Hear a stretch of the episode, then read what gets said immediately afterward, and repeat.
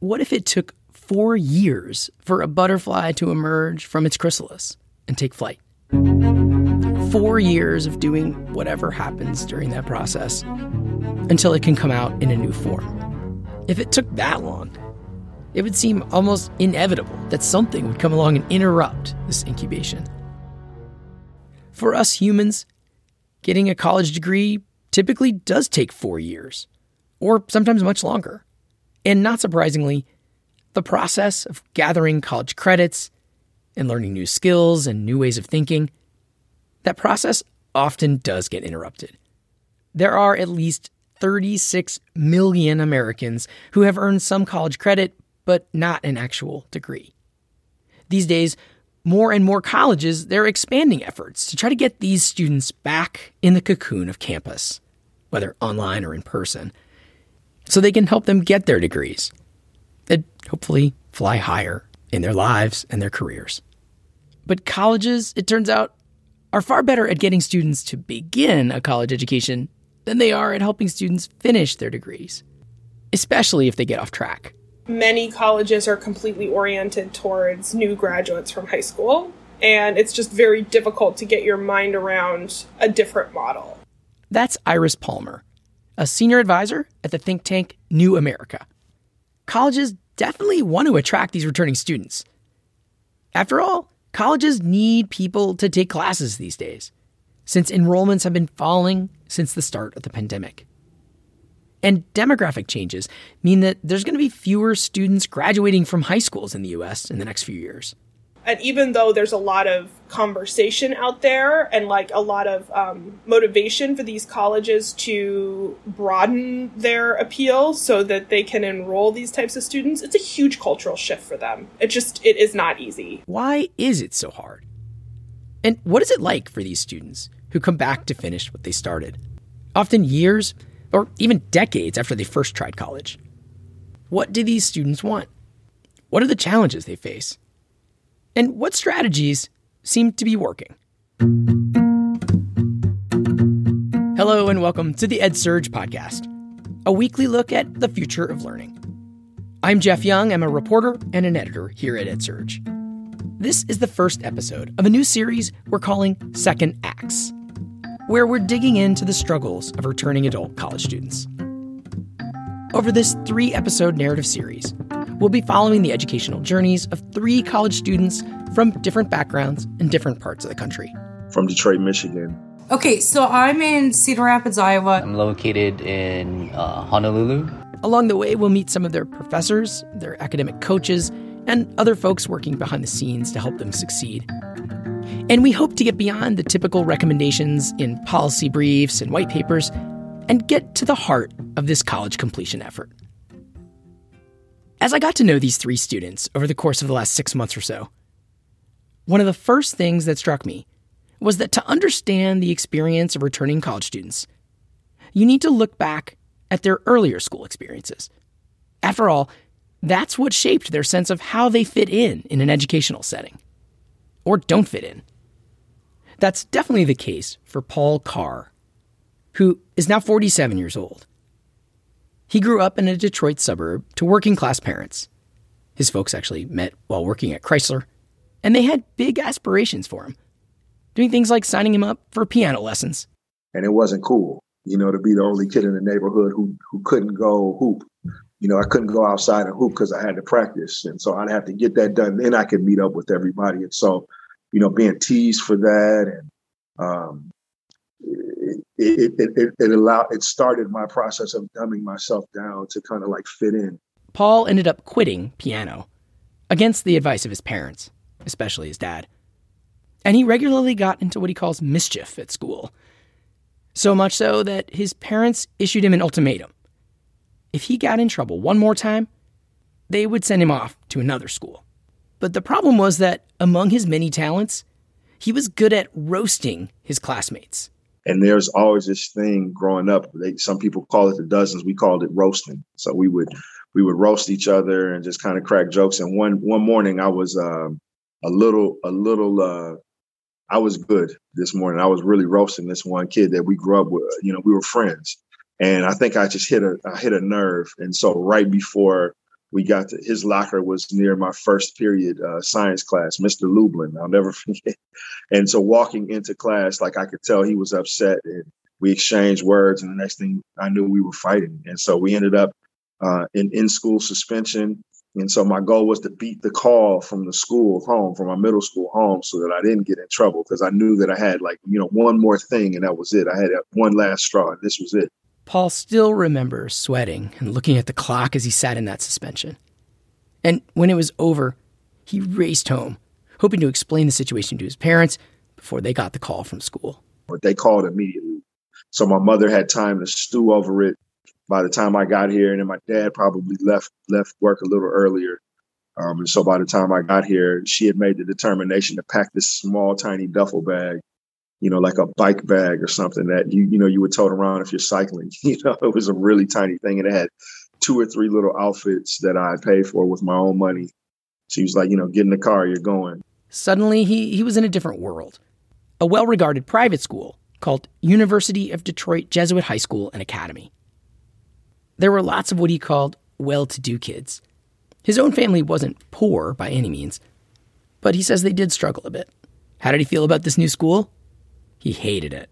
I was a public school guy, you know, kid, and I wanted to go to public school with my with my buddies and and the, and the people that I grew up with.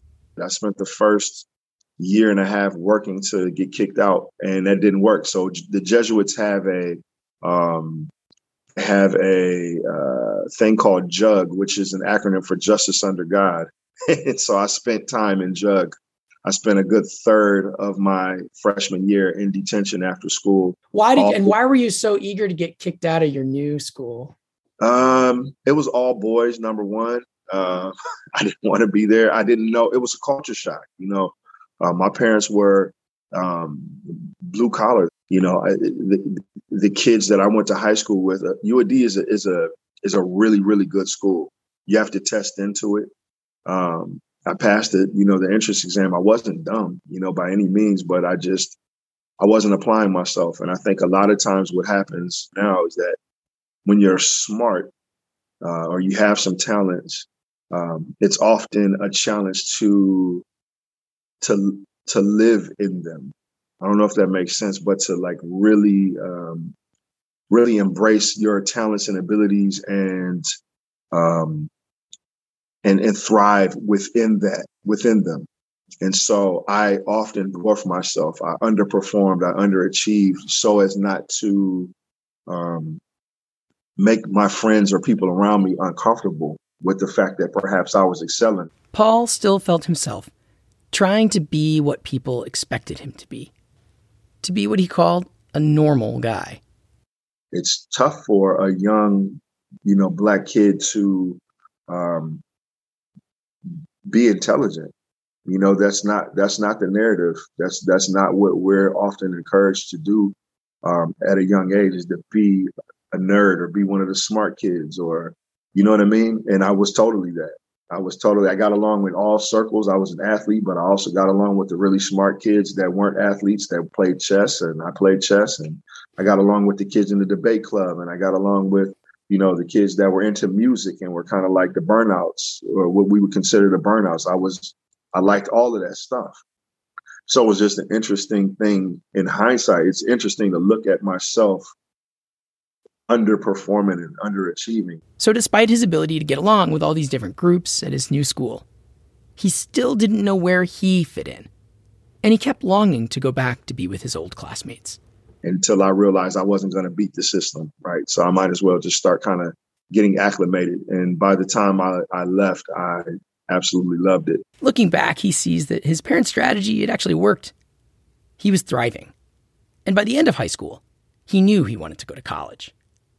And there was one college in particular he thought would be the perfect fit Morehouse College in Atlanta. Morehouse is a really special place. Um, as a HBCU, a historically black college university, um, there's this thing called the Morehouse mystique that can't really be explained. I don't know if you know, have heard of it, but Morehouse is kind of shrouded in this kind of mystery of what makes a Morehouse man. Here's how this all male, historically black college has described that mystique. Quote, the mystique is joining a brotherhood like none other. And after being ignored, stereotyped, or marginalized, it's about finally finding that home that deep inside you always knew existed, where you are the heart, soul, and hope of the community, and where you are not alone. End quote. It's the first historically black college to produce a Rhodes Scholar, and it's where Martin Luther King Jr. graduated. The Morehouse mystique was calling to Paul. That was where he knew he needed to go. I only applied to one school. You know, I applied to Morehouse um, at U of D, and I got rejected. I got rejected. So my, my they looked at my freshman and beginning of sophomore grades, sophomore year grades at U of D High, and they said, you know, no. But my test scores were really good. I had a lot of extracurriculars, a lot of volunteering, so I fit what it is to be a, a, a Morehouse man in so many other ways, but they could see that something was off with the grades, right? A man Paul describes as an elder in his community, who had also graduated from Morehouse, offered to help him out. He set up a meeting for Paul with a Morehouse dean, Sterling Hudson, so that Paul could plead his case. So he was Dr. Hudson was the dean of admissions. So I had to go to I had to go to Morehouse while I was in high school, and I interviewed with him, and he looked at um, he looked at at my transcripts, and he took his glasses off, and I don't know if I can say this, but he said, "Son, you bullshitting," and uh, he said, "You got everything that it takes to go here, but you you toyed around with the actual schoolwork." And it took me aback to see this. I mean, I'm looking at all the degrees on the, you know, Dr. Hudson had on his wall well dressed, very stately gentleman just kind of talked to me like an uncle. Um, you know, like just a coach, somebody that I knew in my community. And I, I knew then that, you know, I got to be here. And he said, okay, I think that you can handle this, but you got to prove it to me. So I want you to go back home to Detroit. I want you to enroll in a school, in a, in a community college or a, a, a college program and take an English and a math class a college level class and send me your transcripts. And if you can hack it, if you finish strong, I'll let you in on on probation. So I did that. I came home. Um, I was still in, in, in high school. I worked at a at a seniors uh, facility washing dishes. I was a dish dog with a couple of my U of D uh, high uh, buddies. So Paul had gone from trying to get kicked out of high school to begging to get into a certain college. And so I would go to school, then I'd go to work, and then I'd leave work and go to, to take night classes at Oakland Community College. Um, and I wow. got A's in these classes, and I sent my transcripts down to Dr. Hudson and uh, Dean Hudson. He let me in on academic probation. So Paul was in, but it's not that he still didn't have some nagging doubts. Uh, what do they call it? Imposter syndrome. Should I really be here? You know, so I had a bad case of that, I think. But Paul still had big dreams for himself majoring in political science and pre law with a minor in sociology. And he was almost finished with Morehouse. He had just one semester left. One more semester to go to get that degree when he got unexpected news from his girlfriend. And we found out that we were going to be parents with our eldest. And so um, after she graduated, I decided that I would take a semester off to kind of get us established. I was working part time. I said, okay, I'll start working full time. At the time, I was clerking. I was clerking at a, at a law firm called uh, Drew Eckl and Farnham. So I, I decided that it was it was the responsible thing for me to stack some bread and you know get us established. You know, get us out of a rental situation into an ownership situation for homes and you know for a home and you know just kind of create a life for my new family, right? And I said, I'll be back next semester. That was 24 years ago. This fits into a national trend. It turns out that becoming a parent is one of the top reasons students stop out of college. And for men with kids, this pull away from college that Paul describes is super common, according to David Croom of the Aspen Institute, who's studied the challenges faced by student parents because of this sort of like pressure that exists on men in this country to be supportive of their family, to like make to make money, to that sort of thing, taking time off or working less hours to be enrolled in a post secondary pathway can it just seems to be like a very stressful sort of provision for men. And so um, so i think that there's this sort of pressure or piece that exists within the, within men and fathers where they feel that they need to be you know supportive be financially supportive of their families. In any instance where they take time off or take work less in order to go to school so they can better themselves is a dollar less that they're earning for their families right? And so i think there's that that stigma associated with that that seems to be um, kind of portrayed in the data that we saw. For those student parents who do stick around campus and complete a degree, David says there are often lots of obstacles and some professors and systems that are far from accommodating. some faculty have really you know strict policies. One of our parent advisors talked about how um, there was one faculty one class that she was taking where uh, a, a faculty member like had a, a lock time that she they, they locked the door at a certain time. And if you you know didn't come before that time they wouldn't let you in. And you know, luckily she is someone who she was late because she had she's a single mother and she had to take she had a childcare issue, and so she was late. She was like uh, like only a few minutes late, like um, to class, and she banged on that door. She was just like you know, and the and the faculty member let them in, but you know, said a snide remark basically to kind of make her again feel as if she didn't belong in that space because she had like this issue with childcare, right? And so those sorts, of, I think, of policies and practices that exist, um, which can be a bit more uh, authoritative in certain ways um, that exist in our systems, especially um, at colleges or schools that maybe are serving low-income individuals and things like that, are dissuading to to those to, to those those students and student and, and importantly also dissuading to student parents. Paul settled down and, and he kept working as a clerk. He and his girlfriend got married and they eventually had three kids. But he felt haunted by things he'd walked away from and from the educational opportunities that he started but never quite finished. My father told me when I quit piano, he was like, you know, if you quit, you'll make a habit of quitting. And I didn't understand it. I was 13 years old. I didn't get it. You know, I just wanted to do what my friends were doing. And I wanted to just be a regular guy. I didn't want to do anything ex- extraordinary. I didn't want to, I didn't want to really embrace the talents that I had in music, you know, um, or anything. Yeah. You know, I just kind of wanted to be. I didn't want to. I didn't want to ruffle any feathers. I didn't want to rock the boat. I didn't want to stand out. Um, and um, again, that's kind of a common narrative for you know young black boys is to just kind of be normal. Uh, don't don't make any waves. You know, just kind of coast through and keep your head down. So I, I kept hearing my father. I kept hearing this echo of my dad talking to me about quitting and making how it will become a, a, a, habit, how it will become habitual. If you quit one thing, it gets easier and easier to quit something else. Time passed. By 2001, Paul was clerking for a big law firm in D.C. I got a call that Friday on the 7th from my mother. I just got into my, my desk. I put my briefcase down and I saw her number come up on my phone. Um, and I said, Hey, how's dad doing? He had been in the hospital. Um, he had Parkinson's, and she said, uh, "You need to get here. He's dying." So I'm like, "What? Wait, what? He's supposed to come home tomorrow. What do you mean he's dying?" So Paul dropped everything and flew home to Detroit. I, I made it here in time to spend time with him. All my siblings and I did, and um, I promised him I would finish my degree. That was the promise Paul made to his dad on his dad's deathbed to get his college diploma. On that very same visit, in September 2001, terrorists flew airplanes into the World Trade Center.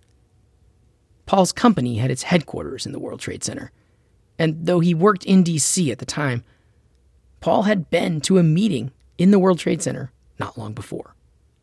The world just seemed to be falling apart, and despite that promise to his dad, his educational plans they remained on pause. This was in 2001, so this this was eating away at me for years to finish. Paul's story reminds me that it, it usually isn't just one factor that leads someone to drop out of college or to decide not to go back. And hearing Paul, it sounds like it was probably a lot of things a mix of societal pressures and expectations, unexpected events in his personal life, not quite feeling maybe like he belonged in an academic setting, and world events that unexpectedly sparked a recession and global uncertainty. And these aren't even all the factors at play. I was reminded of that as I got to know Gina Peterson, who graduated from Linn-Mar Public High School in Cedar Rapids, Iowa. She was headed straight to college. But she couldn't really answer the question of why she was going to college. I was that kid. I was like, all right, this is what you do, right? I I did the thing. I was like, I guess I go to college now. Because that's what everybody else in school was doing. In high school, academics, they weren't really her thing. C's get degrees too, kids. C's get degrees. Oh, jeez. And Gina did not feel like she had a lot of options as far as where to go to college. So I was like, well, what am I going to do? I'm obviously not going to get into university. I hadn't taken the ACTs or the SATs, um, basically because of some, mm, let's just call it bad leadership. And uh, I was like, okay, well, I'm going to do community college and I'm going to go to Kirkwood and it's going to be great. So I did.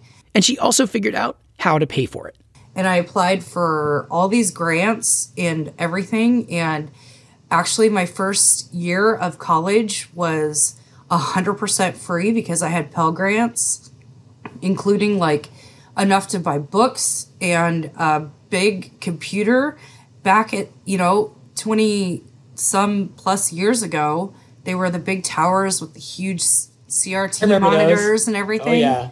yeah. Yeah. So, you know, I was really fortunate. But while she had the financial side figured out, Gina still wasn't sure what she was there to learn exactly. And changed my major three times. Okay, so I started out as accounting because I thought it was really cool. I took an accounting class in high school and was like, hey, I understand this. I get yeah. it. Let's go in that direction. Not the same when you get into college. Um, and then I was like, okay, well, I want to be a paralegal now. And then um, that for me did not work out because it was a ton of reading and I just couldn't commit to it, right? Like I couldn't get in the right mindset for it.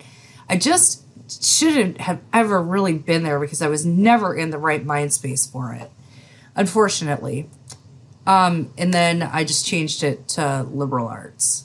There was a sense of deja vu in this transition from high school to community college. I was living at home it's me and my mom. Um, you know, I'd go to school and come home and do homework, and it was really like I never left high school. Even though it was feeling familiar, it wasn't all positive. I hated high school. I hated it. I was bullied, didn't have a lot of friends, oh, got picked yeah. on, that whole thing. So when I did like when I did go to college, that wasn't happening anymore and it was great but it just I don't know if the the feelings were still there or what, but it just didn't it just didn't feel right. And I I truly truly think that you know the way you're treated in high school definitely carries in to college a little bit. Even though school was paid for and, and Gina said she did make one friend who she still hangs out with, she didn't feel connected it just wasn't clicking for me. So after my first year, I was like, mm, I don't think I'm going to go back. so I didn't. She says there really wasn't much the college could have done since she was doing pretty well in her classes. But it sounds like what she really needed was more career counseling. I just thought maybe I just need a break because I didn't know what I wanted to do. I didn't know what I wanted to be when I grew up. I was like, what's the point of doing this? So while she took that break, she was able to take on other work. And suddenly, she was earning more money and having more fun. And college was seeming less and less important to get back to. I didn't feel like I needed a degree because I was making really good money at the time, right? Bartending and serving and all of that stuff. It, it is a moneymaker if you do it right. It wasn't until I got my first, and I'm putting this in quotes, big kid job that I realized how important, if you're going to work in a corporate setting, how important that degree really is. That big kid job was at Rockwell Collins, a giant multinational company that happens to be based in her hometown of Cedar Rapids. These days, the company is known as Raytheon. It was the place to land a job if you wanted secure, well paying work with benefits. I stumbled upon this this job by a temp agency and met with them. They liked me. They sent my resume over, which I had absolutely no idea how to do. Mm. I they helped me do that, thankfully, because you don't need a resume to work at a restaurant, right? Or not back then. You didn't. So they sent the resume over to the hiring manager. Hiring manager said, "Okay, let's let's talk a little bit." I spoke with him, and then I got hired on as a temp. That was about 17 years ago when Gina was 25 years old. And what she realized then was that there's a kind of hidden curriculum that she was getting at college that she actually needed more of. And it wasn't just about academic subjects, but it was more about how to operate in a corporate setting. Because it teaches you, you're not just learning the content of what's in the books, you're learning a whole lot of extra stuff. I learned how to keep my mouth shut because I used to be a class talker. Um, I learned how to listen and not just hear what people are saying. Um, I I learned how to keep my temper, um, not kind of fly off the handle or butt into conversations and stuff like that. So a lot of those a lot of those nuances of working in a professional setting that I didn't really think about at the time when I went into or when I, you know, shifted careers. Sounds like it started to add up of like this could be useful to me. Like this could really be Yeah, absolutely. It absolutely did because I realized those people with the degrees were getting the better jobs and making the more money.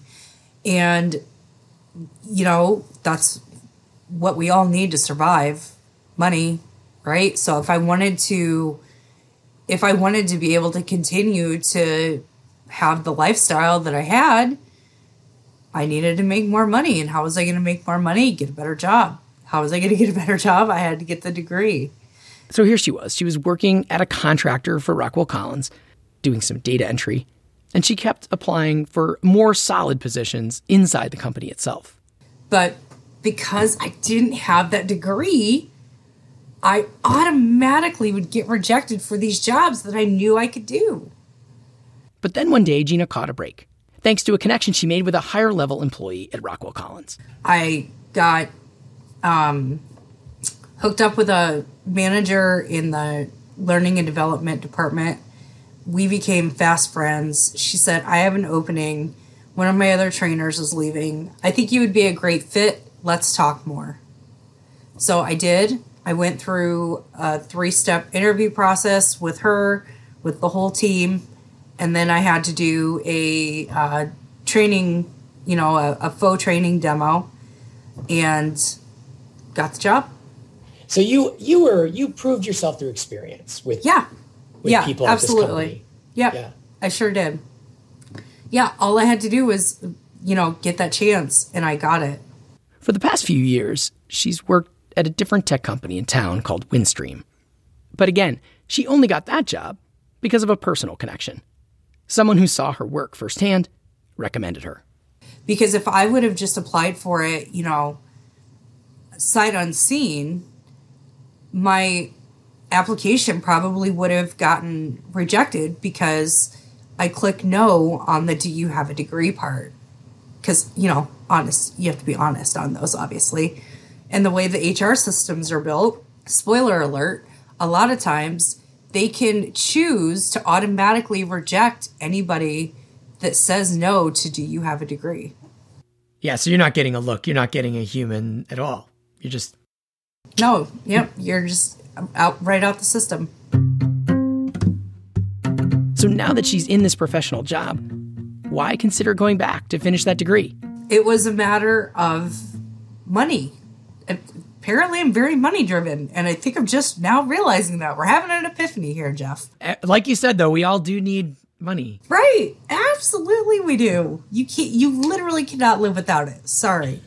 In this, Gina's definitely not alone this population really wants clear answers about college. That's Iris Palmer from New America again. They want to know what they're going to get out of it. They want to know how long it's going to take for them to finish, and they want to know how much it's going to cost and what their job prospects are getting out. And I don't think they're alone in that, but they are particularly keyed in on those questions and you need to be able to answer them clearly. It sounds very basic, but many colleges can't answer those questions really clearly for this population because they're coming in with credit. They're coming in with experience. And so there needs to be some kind of evaluation process. You really need to be able to understand those questions and answer those questions very clearly to some extent on the website and then also be very responsive in um, to these students when they're asking you questions.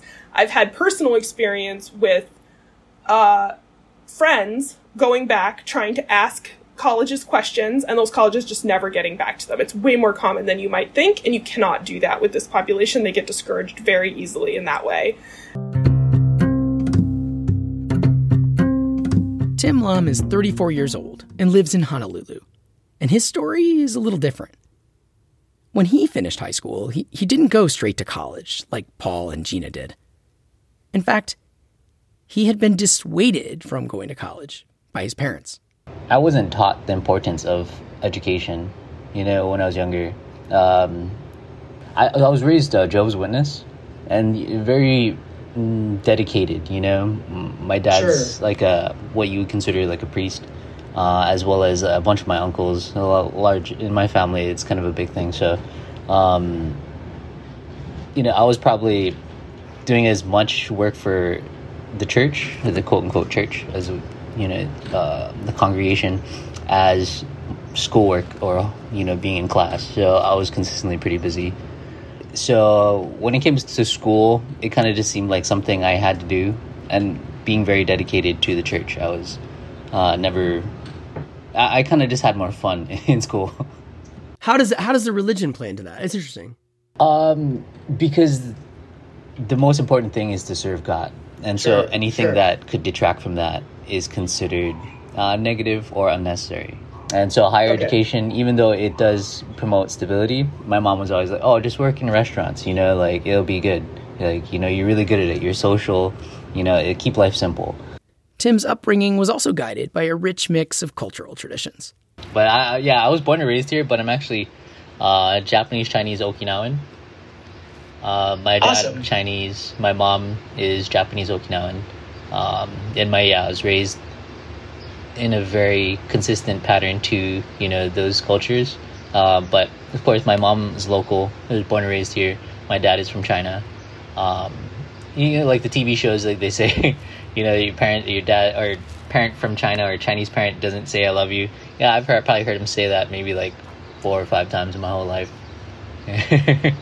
Uh, my mom very compassionate, very local, uh, very kind. And so it's a, it was a very nice balance. Tim did try a trade school after high school for auto mechanics.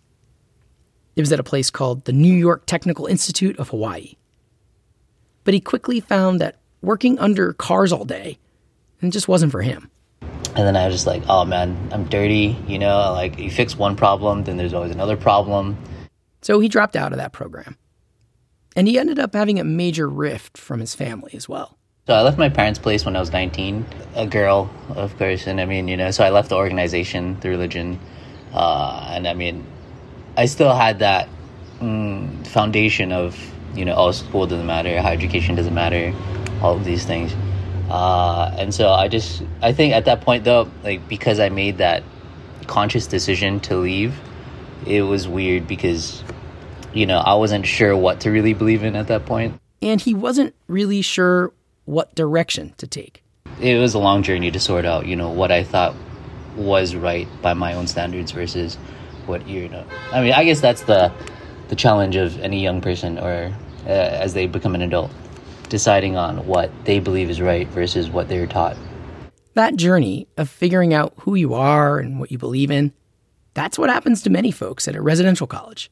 And I can't help but think that back when Tim was 19, he would have benefited so much from the structure and mentorship and, and the vibe of a college campus.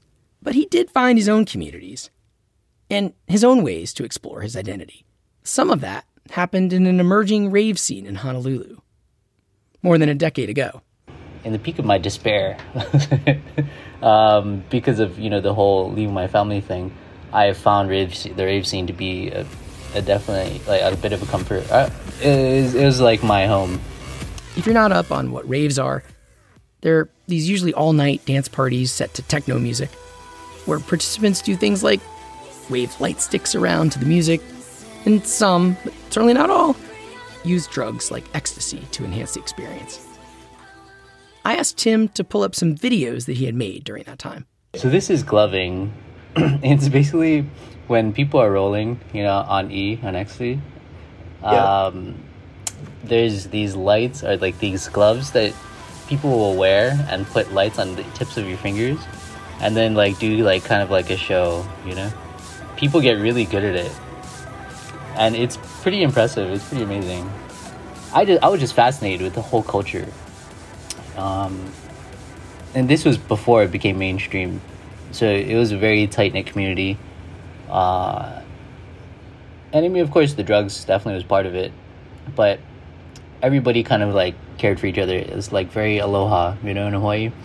So like the rave scene, it's all about oh we are one, you know, we are together, you know, um, uh, Tao like t- together as one. You know, it's all based off of caring about each other. You know, especially I guess you're rolling, you know, so you love everybody.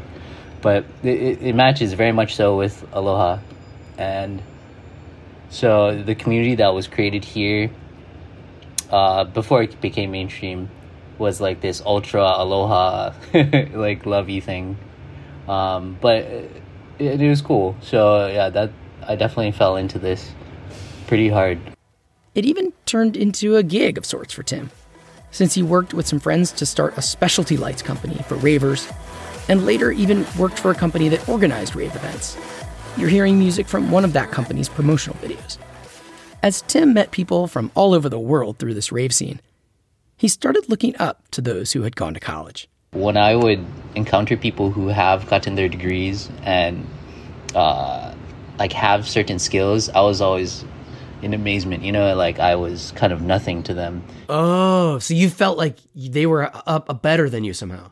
because of yes definitely like because the way that you learn things and how you learn things is so important you know and that you can pick mm. up skills and like habits and techniques you know that i was like oh my god you know like this is some magical special place where people level up you know and evolve. Even though Tim has done all kinds of interesting gigs and run successful events, he doesn't see that experience as what he needs to really level up in life. I've always been good at planning, um, but being social and planning isn't really like a skill, like a technical skill.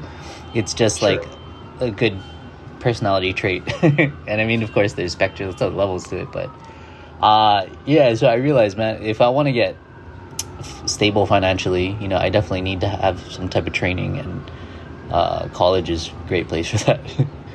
All three of these students came to a place where they found themselves longing to go finish a college degree. But what would it take to actually get them to do it? To find a way to re enroll and get back on track with their higher education? We'll find out on our next episode of Second Acts. This has been the EdSurge podcast. Every week, we bring you explorations of innovation in education.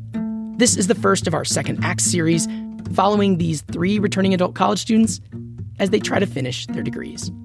To make sure you don't miss what happens to Paul, Gina, and Tim, follow the EdSurge podcast wherever you listen, and please take a minute to give us a rating or a review. This episode was written and produced by me, Jeff Young, and I'm on Twitter at JRYoung. Editing this episode by Rob McGinley Myers. And special thanks to Becky Koenig. Our music is by Blue Dot Sessions. This podcast series is supported by the Lumina Foundation. We'll be back next week with a regular episode of the EdSurge podcast. And we'll be back in a few weeks with the next episode of Second Acts.